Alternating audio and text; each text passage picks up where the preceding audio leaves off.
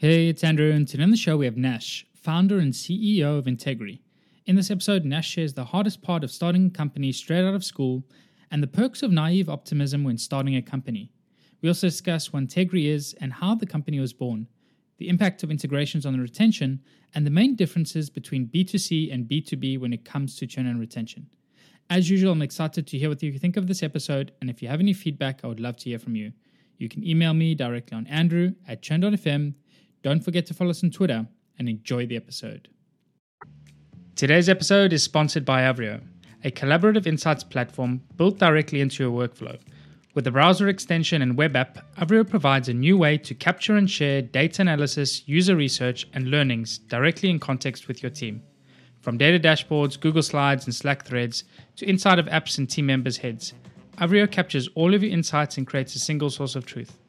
Visit avrio.com to learn how you can maximize your team's collective knowledge with Avrio.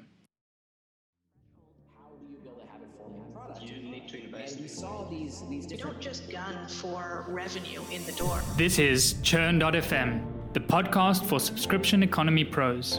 Each week, we hear how the world's fastest growing companies are tackling churn and using retention to fuel their growth how do you build a habit forming product? We crossed over that magic threshold to negative churn. You need to invest in customer success. It always comes down to, to retention and engagement. Completely bootstrap, profitable, and growing.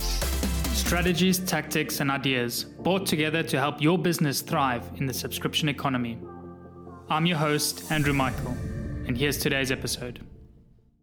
Hey, Nash, welcome to the show. Hey, thank you, Andrew. Glad to be here.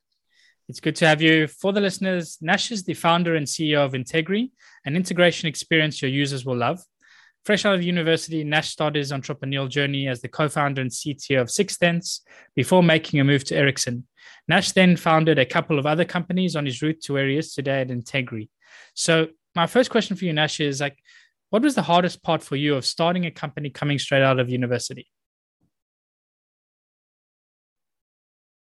It's, it's actually pretty weird. It was something I always wanted to do. And so I grew up in Pakistan, and much of the people, if you talk to in the Pakistan, India general area, anybody who was born in the 80s, we idolized Bill Gates. Bill Gates, like every kid's dream, like everybody looked up to them. So everybody in India and, and Pakistan.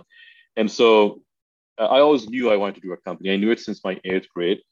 And as a matter of fact, um, while I was in my university in my third year, I the company Six Sense that you mentioned, it was the first opportunity we had was about computer-based training, and so it was stupidly easy to get into it because we were very naive. We thought everything was super easy. We're just going to do it. And the idea was again, Bill Gates as a persona was somebody who had worked hard and used his intelligence to become the world's richest guy. Again, this is a kid just looking at the media without knowing a lot of details and context, but just the idea of somebody who can really work hard and become the world's richest using technology was mind blowing. And so I thought that's how it should be. And so starting it was really easy. I think anybody can start a company. It's, what happens after, which is hard. And I think it typically becomes the usual suspects. In the beginning, we were working with a few large customers like the UN and so on. And very quickly, we learned that user feedback is really important. Uh, and so the old way of doing things, and I'm I graduated in 2004. So back then, Agile was still very new and things were still done in this waterfall fashion. And we learned the hard way that you need early customer feedback, you need to iterate better. And so that still today is one of the hardest things. And it's actually hard getting feedback out of customers. If you have a self-service product, a, a product-led growth company, um, if 100 customers face an issue, I, I'd say only one person actually bothers to get angry enough to report it. And so getting feedback is still, I think, still one of the hardest things. Everything else, I think, is somewhat you can figure out, but not knowing what to do or how exactly you're doing, I think that's as critical. Yeah, for sure. I think like the one thing is if you're not getting feedback, also the things that probably people don't care enough about your product or service. You have an even bigger problem if you're not hearing the bad feedback.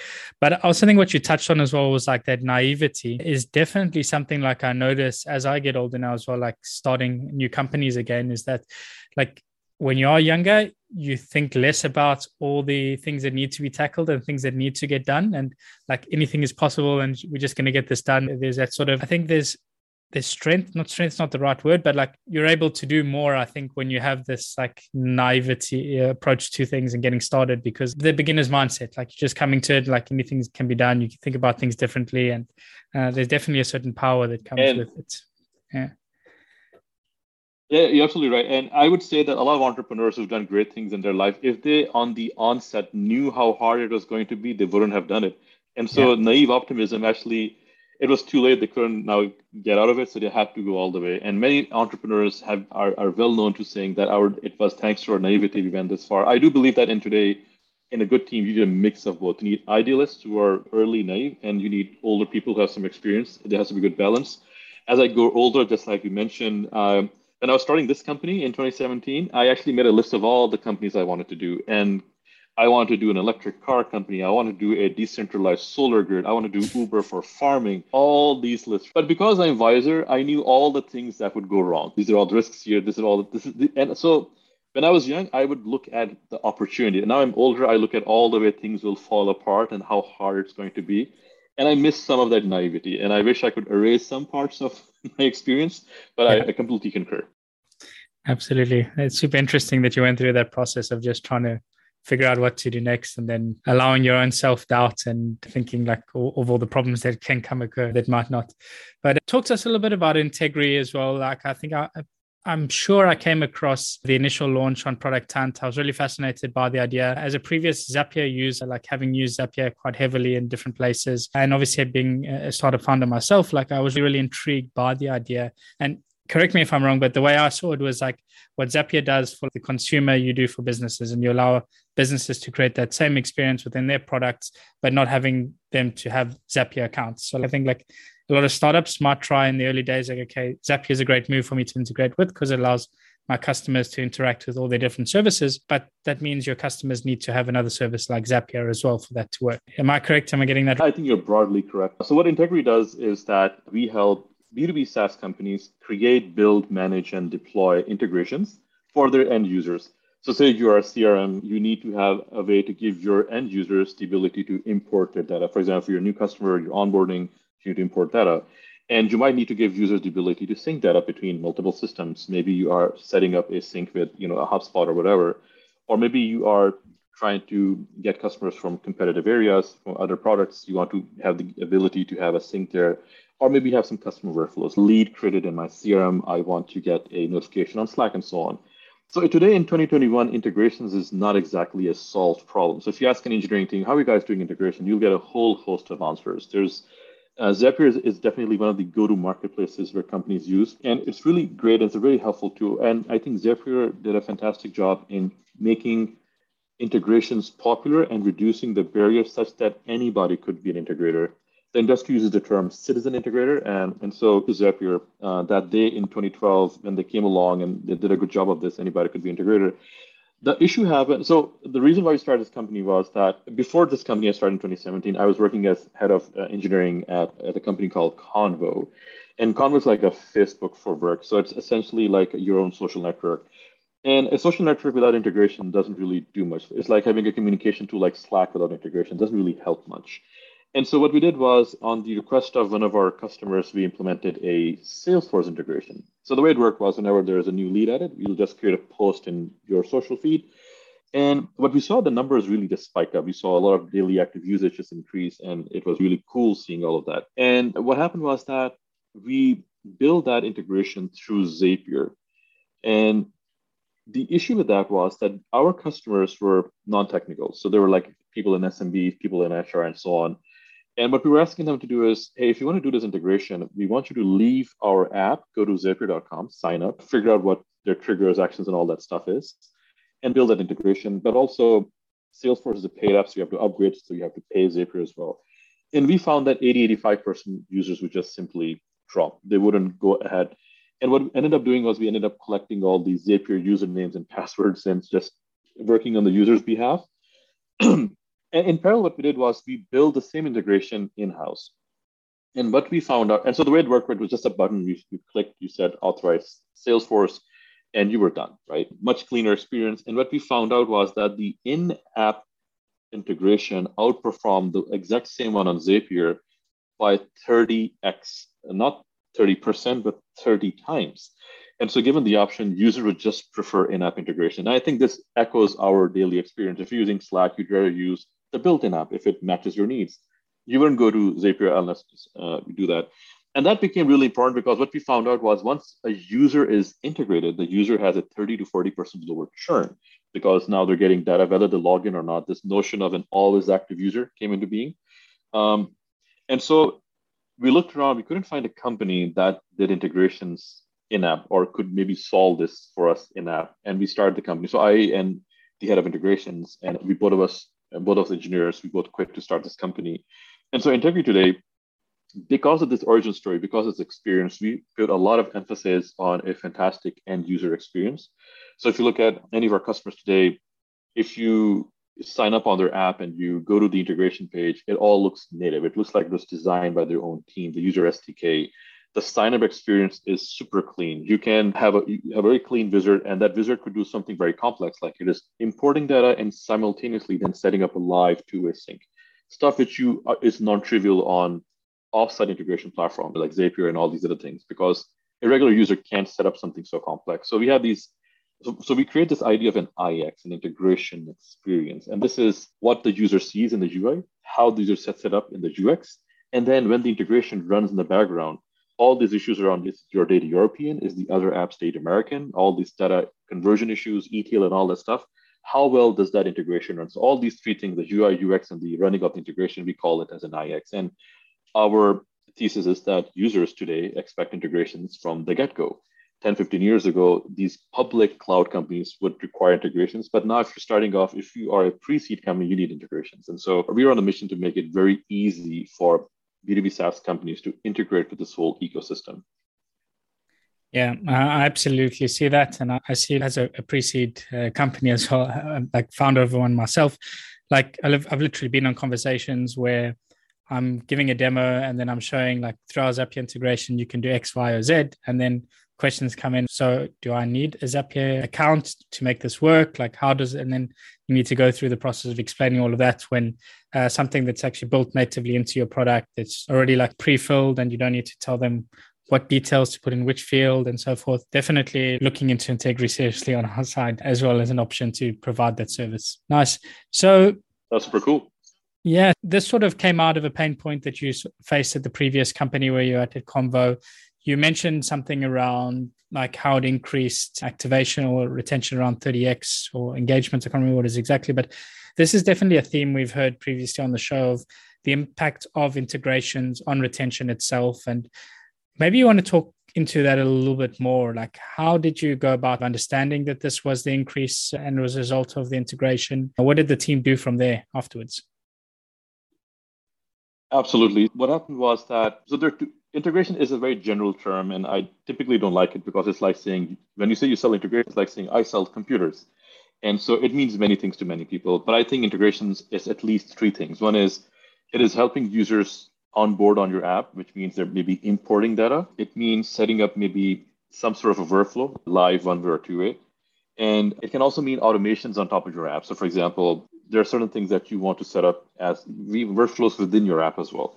So Integry does all these three things. And so just going back to the origin story here, um, the main reason why we lost users when we sent them to Zapier was these were not very technical users. And so the UI and the number of steps that you saw were quite a lot. And so that took a lot of uh, understanding on their end to just set something up like that. So uh, that became very clear from a product experience perspective that in-app integrations is definitely going to win. The challenge with that is it is non-trivial to build maybe hundreds of integrations for your app. So we had to solve this problem in that way. But if you just think about it from a user experience perspective, so for example, let's suppose you are a Slack user, and if you are if you want to connect Slack with, let's say, Salesforce, the first thing you might do is you would just visit the Slack's app store, which has a list of all the integrations that they have. And so you would just click on that and you would activate that. And in most cases, in 90% of the users' cases, you're done. Most the general use cases are covered by the main app you won't necessarily go to these offsite integrations. But let's suppose that app doesn't really do what you want. That's when you would Google the words Slack, Salesforce integration, and that's where all these integration companies will do SEO and SEM to capture your attention over there. And so our thesis is that if you're buying an app, a B2B SaaS app that you're paying for, and it comes with integrations or they come batteries included, so to speak, um, you are much more bound to use that in-app integration because the experience is better. And so the numbers, like I mentioned, the range was 20x to 40x higher setup rate for integration versus using an offset integration. And then the users that set up the integration have a 30% lower churn. And the reason was that if you're a new app and if I'm a CRM and I and I can't integrate with a calendar, if I can't integrate with my email or tap, I'm dead on arrival. I'm DOA. Obviously, nobody's going to use me. That in some apps it becomes table stakes. You cannot even get off the ground without having integrations, especially the ones with import. But then also apps that so it's for example in the if you set up integration with Slack, with Salesforce, whenever there's any opportunity, that's a way for you to if you're Slack, that's a way for you to pull users back into your app just show activity over there. and it's a way to excuse me, it's a way for you to show ongoing value into your app. And I actually like that because um, a lot of these SaaS companies focus on daily active usage. Everybody's trying to get you to log into their app, and it puts a lot of pressure on you. That just so their key value metric is are you logging in, stuff like that. Integrations allow your users, your customers, to continue on getting the benefit of your app without necessarily having to log in. There, there are many apps which which do this, but uh, I think integrations really improve uh, retention and the value that you give your users by virtue of an automatic, always on, always active user. It's funny that you mentioned this because we had this debate quite a bit at Hotjar when we were looking into sort of like the tracking. And at one point, we were setting up a Slack integration. And again, like we were measuring like weekly active usage or daily active usage, depending on if a user actually had come into the product and triggered certain actions. And with places like Slack, you can track certain aspects through the platform, but not everything. And this was like the question is okay, so how are we going to understand now if this really makes an impact or if it doesn't? What are we looking to track in each platform? Uh, because ultimately, like just because a user is not coming to the product doesn't mean they're not receiving value from it. If anything, the value is increased now because they don't need to waste the time coming to the product and they get it where they're already working. It's definitely an interesting uh, and one just to figure out and think out, okay, how's this, if this is something you want to be able to measure, how are you going to be able to do that uh, effectively to understand that you're delivering like a really an increased and better experience for your end user at the end of the day and not thinking about metrics for the sake of metrics. So Nice. You mentioned before the show as well that actually Integry started out and churn and retention was one of the reasons. Like, was the reason uh, this starting out with integra- integrations, or was there something else that sparked it? Definitely, the the heart of the problem was that our users were not being able to set up integrations, and if they wouldn't, they would not be sticky. They wouldn't get value, or at worst, they would it would fail for them, and so they wouldn't necessarily set up. Definitely, that was one of the, the a real problem that we identified and in some ways it's tragic. I mentioned all the other startups I wanted to do. They're so cool, son, right? Did like electric car and all that stuff. But ultimately, I the, the safe thing was something which I had actually seen myself and I had experienced it directly because this is a problem I saw firsthand and I knew customers that I can go to and talk to right now. Whereas the other ones, while exciting, required more work. And so I like to joke we do something very boring. We do internet, but it's a very important thing to do. And the reason I say that is that integration is a precursor to automation. So once the systems talk to each other, then you can implement automations on top of that. So once in a factory, if, if the central system can talk to different robots or in any system, uh, the communication happens through integration. And so once you have integration in place, you can do really cool automations on top of that. Our core idea here is that with the SaaS, the rise in SaaS, every worker is being inundated with a lot of apps that they have to use. It's like app fatigue. You have to, eh, the average worker is now switching between 12 and 14 apps. And so that's a lot, but apps are really awesome. Apps are like magic powers and they really make you more productive. But what's happening is we're hitting this logical limit on how many apps a single person can use. And a lot of the stuff that you do, you shouldn't necessarily be doing. You're like a modern clerk just moving data between a lot of these apps. So I think a lot of that stuff should be automated away and you should be free from the drudgery to do the more creative aspects of your job. And what that allows you to do is allows you to maybe use more apps and it allows you to do more productive stuff. And it's funny, if you look at the apps that you use today, I think more than half of them did not exist 10 years ago. And so this is going to keep on accelerating.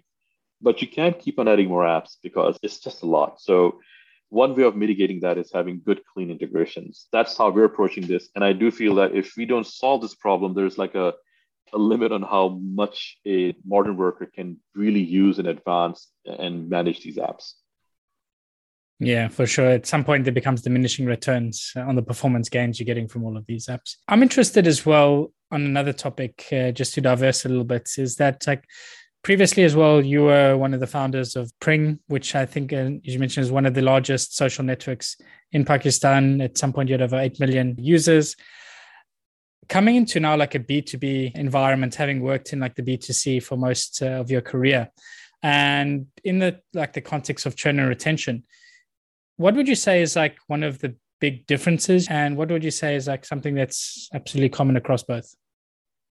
It's a great question. And I, and so uh, just for context we built one of pakistan's i'm originally from pakistan so we built one of the largest social networks in pakistan before we sold it. Again i'm an old hand so this is early late 2000s and then early 2010s and so i'm from a b2c background and so Today it's popular to say PLG product, but in the B2C world, that's the only way you do things. There is no sales guy, there is no document that you have to read. You want to use Facebook, you use Facebook. You want to put images out, you just use Instagram. There is no provisioning of photos on Instagram, stuff like that. And so everything is just as simple as possible. Uh, Suzanne, one of the uh, artists, very early stage artists who worked on the Apple computer, um, then she joined and they were like you got to design this like a game so that nobody uses a manual to do a game and so on in that fashion so when i started integry as a matter of fact i integry was a sales led company and so you couldn't sign up on integry you had to go to the website you had to sign up for a demo call a sales guy would do the song and dance in front of you and if you liked what you saw you would then maybe purchase and stuff like that. And we'd make promises this is what the integry would do and so just the typical sales process. Ultimately what we thought was that integration is a early enough pain and a common enough pain from startup level that that we need to flip this model and we need to make integrations more accessible. And what we realized was the most easiest way to make integrations accessible is pricing so every company you talk to today in the in what is called the iPaaS, the integration platform as a service space, they have these annual upfront contracts, they have these big commitments and stuff like that. And we said, let's just put in a, a very generous free tier. So we give like a very large free 10,000 what we call runs. It's you uh, every like a single import is one run. So 10,000 runs a month is for free. And, and, the idea was that, and then we had to make a self-service product. And this is a really hard product to make self-service because integrations is are hard. We do a whole bunch of things, and we, are still we launched uh, in October, so we're very new in the new self-service product, and we're still going through feedback. and so any customer that signs up, they send feedback. We're very grateful to them. But a lot of those lessons in the B2C world that we had, where like you said, users are if they don't like it, they're silent. They'll come in, they won't complain, and so a lot of those things we start seeing, and a lot of those lessons in how you track funnels and how you do experiments and how you iterate. The B2C world knows this really well. The B2B world is just catching up on that. It's just literally learning what they're calling it PLG and stuff like that. So a lot of those lessons were very useful. My co-founder, who's in Germany, he was the head of innovation and growth at Line Messenger, which is you know the Far Eastern market is the largest messenger. I think half a billion users, and so he's also very much familiar with how to run a, a, a B2 B2C, a PLG based motion. And I do feel that even today, uh, B2B is not where it can be when it comes to um, product uh, UI and UX and the PLG motion. And I think B2B companies need to hire more people from B2C, especially from the acquisition side and the onboarding side. There's a lot to do there. And then I also think that B2C companies are actually far behind gaming companies. If you want to see good UI and UX, you should play games. They're, they've done a phenomenal job. For example, King has the reason why King and Farmville and all those guys became successful is that they did a phenomenal job in becoming literal psychological hackers and getting you to click and so on. Not necessarily good, but useful lessons over there. But I think there's a lot of things for the B2B community to learn from the B2C community and from the gaming community and so on.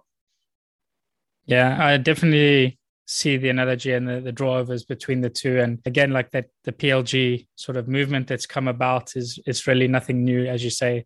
It's been existence forever. It's more just focusing on creating really great UX for your users, and everything else comes from there. We might upset a few people by saying that on the show today, but but it's funny, right? Like PLG is a very recent term, but. Yeah uh, products have been there since the beginning. B- B2C products have been beginning since the beginning of time. Facebook has been there since the beginning. Google is PLG, essentially. Google is PLG. It's been there since 91. Uh, sorry, 99. Uh, they never called it that, but certainly, it, and obviously not criticizing anybody, but certainly businesses, this is this new way of doing things. Not quite, right? So if you want to do good PLG, I think there's a lot of learnings from B2C that can be used.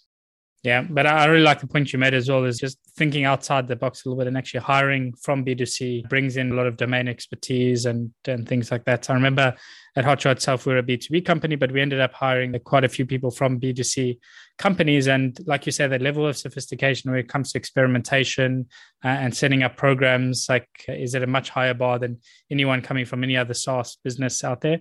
And I think just because also you have the luxury then of the huge user base that you can get to that level of sophistication absolutely. that's required. Uh, I think with a B two C business, so um, absolutely saw that absolutely. as well from experience. And one of the things as B two B founders, I think we are afraid of if we burn these users because of an experiment, is there a large enough TAM? Is there a large enough market available?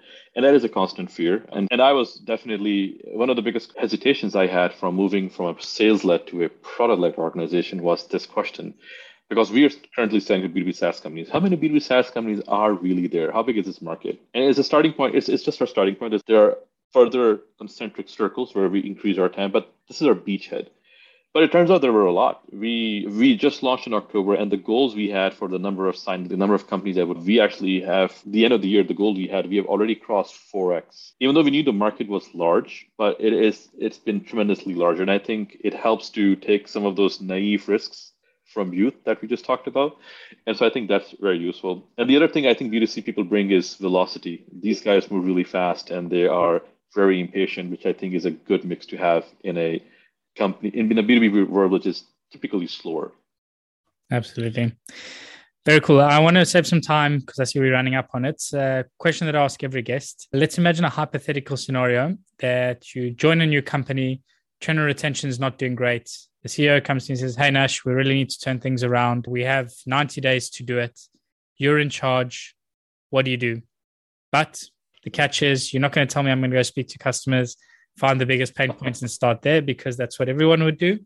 You're just going to pick something that you've seen be effective in one of your previous roles and you're going to run with that playbook blindly. What would it be? I'd be like, hey, do you guys have integrations right now? I feel like uh, both of us walked into that one. So yeah, if you're a B2B SaaS company, I, would definitely retention wise, that's one of the things that I, look at, and because that's one of the reasons that we exist and so on. Um, so that's something I know will work. So if there are customers looking for demanding integrations, which I'm sure there are, a B2B SaaS company, you cannot exist in isolation the day of a SaaS computer not connected to the world is over. SaaS apps have to become connected apps. So that's definitely there. Beyond that, it, I, I, feel it hard becomes hard to give a general answer without getting specific here. But I'm obviously, I, I truly believe there's just two gold standards. Either there are people paying you money or they're using your product. And so um, you would look at usage data, you would see where the, the pipelines are falling off and what can you do to improve them. And and the answers are necessarily not necessarily clear. I remember Twitter in very some years ago, they increased their onboarding flow. They went from four screens of onboarding to six, and that actually improved retention. They added screens for what are your interests? Would you like to follow these accounts? And that actually improved retention. And so, similarly in Slack, Stewart Butterfield is, has famously said, saving clicks is not necessarily improving the user experience. And it does require more deeper dive. But that's my answer. Go with integration. Look for a company that name is closer to the word integrations. So if, if you want to do it to sum that up, it's like use integrations. If you want to do it in 90 days, use Integry. And yeah, cool. But I also like the points as well. That's come up quite a bit on the show about the onboarding experience and how everybody's like reduce the number of clicks, but that's not always what's best for the user and best for the experience that you're going to deliver to them. So it really just goes back to really thinking through the experience and what's best for the user as opposed to just okay this is an extra thing they need to do but if that extra thing adds extra value, then yes, maybe that's the extra thing they should be doing. Last question then. What's one thing today about churn and retention that you wish you knew when you got started with your career? Oh, with my career, hard to say. I think if I mentioned this before that a lot of users that churn don't really tell you why. They'll not talk to you. And that number is very surprisingly low. I would say less than 1% of that. And so if a user is churning, you need to make assumptions of that, why they might be churning. And obviously this requires interviews and like more aggressively talking to users but i think and most users are nice to you so don't necessarily tell you the actual reason so getting in feedback from users using a scientific method I think early on is very important. Trying to separate your and this is a this is called Solomon's paradox. Because every startup is your baby, you tend to make bad decisions because you're very emotionally entangled with the product. You believe in this idea and you think that you are right. And so it's when you're going through a breakup, it's, it's very hard for you to just separate yourself from the actual problem. And your friends will give you great advice. They'll tell you what to do here. And that's why it's very important to have other people uh, and talking to users and but also having advisors and people who are not necessarily emotionally involved in that. I learned this after my first startup. I'm an old hand here but in general it's a hard lesson to learn. You don't make good decisions because you are unable to separate yourself from the actual issue. So i think these two things are, are key here uh, to be able to use a scientific method to really go after the insights rather than what you want the insights to be. And the other thing is that um, retention is an indication about uh, churn is an indication that users, if they're not getting value, it's a clear indication of that. And it's your pre-market, product market fit. And so I think, again, talking to customers in a way which is useful is very important. Uh, but this sounds like very generic advice, but I think I feel like every entrepreneur should just keep on, never forget that. Yeah, it's definitely mistakes I made in the early days as well. This time around, it's like got to continuously, like always be speaking daily to customers, really trying to understand the direction you're going and always like course correcting. And the thing you mentioned as well, like having that inherent bias as a founder like you have a vision for your product. It's like one of the, the things i heard from somebody once and it's stuck with me a long time is don't be precious like with your ideas be precious with the problem. Uh, and focus on the problem because the first uh, idea you have might not be necessarily the way to solve it. Uh, but if you stick to like really trying to solve the problem, then uh, that's a way you can avoid these biases coming in to trying to stay course on something that's clearly not going to work or uh, never meant to happen. Absolutely one of the greatest architects of our time, Christopher Alexander, he wrote the book called A Pattern Language, which is now commonly used in other areas, especially in software. He's, he said, don't get attached to your ideas. And so he had this very interesting technique that if he's designing a house, he would do very quick designs in rapid succession. He'll do 10, 15, 20. And what happens if you spend too much time on one idea, you end up marrying that too quickly, whereas you haven't explored the space yet. So I, so I really, I really like his technique, but I completely agree with what you're saying. Yeah. Very nice. Uh, Nash, it's been a pleasure chatting to you today. Is there any final thoughts you want to leave the listeners with? Anything they should be aware of on your end? No, it was uh, really nice talking to you as well. Uh, this was a super fun conversation. I'm very passionate about integrations, automation, Skynet taking over. Oh, no, maybe not that. But if you're any questions on integrations or any, if you're a BB SaaS company, if you want to reach out and just discuss what integrations look like, what is an IX and stuff like that, I'm very happy to have the conversation. I am at Nash on Twitter. I uh, signed up very early on. I'm like user 800 or something. So if you find me there, please reach out. I'm happy to uh, chat with you. Very cool. And we'll obviously leave uh, links in the show notes uh, to Integry and to anything mentioned uh, today. Yeah, it was a pleasure chatting to you. Wish you best of luck now going forward. Thanks for joining. Thank you so much, Andrew. Have a great day.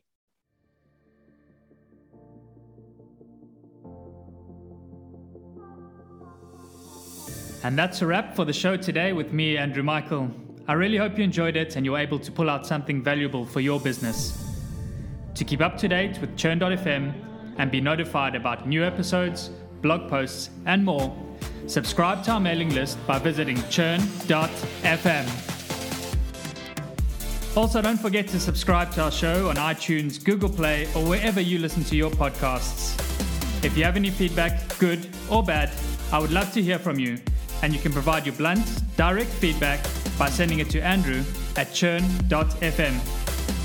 Lastly, but most importantly, if you enjoyed this episode, please share it and leave a review, as it really helps get the word out and grow the community. Thanks again for listening. See you again next week.